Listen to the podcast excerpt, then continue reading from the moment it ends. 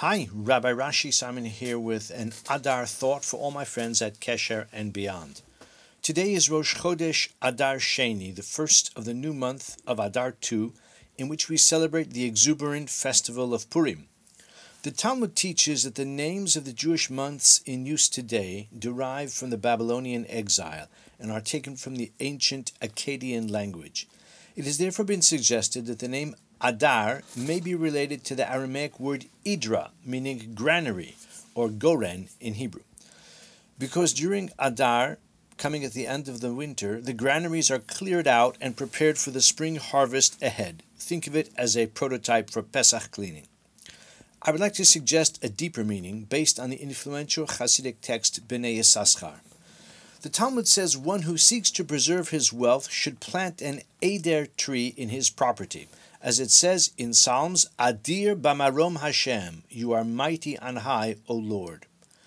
The Adar tree alludes to the month of Adar, in which we celebrate the hidden miracle in the days of Mordechai and Esther, Haman and Achashverosh.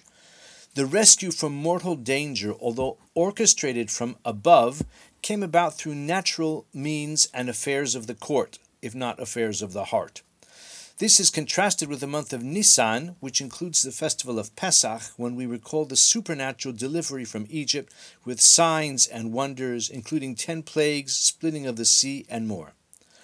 Adar represents the imperative to perceive the hand of God within nature. Says Bnei Yissaschar, one who seeks to preserve his wealth must implant within his business endeavors the power of Adar, that is, the recognition that the hand of God is latent within nature itself. This essential principle is, of course, easy to overlook.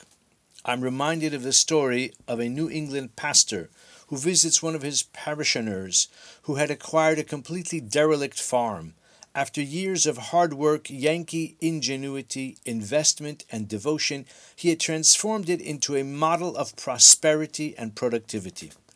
Looking around in admiration, the pastor said, "It's amazing what you and the good Lord have accomplished here." To which the farmer replied, "You better believe it. You should have seen it when the good Lord had it on his own."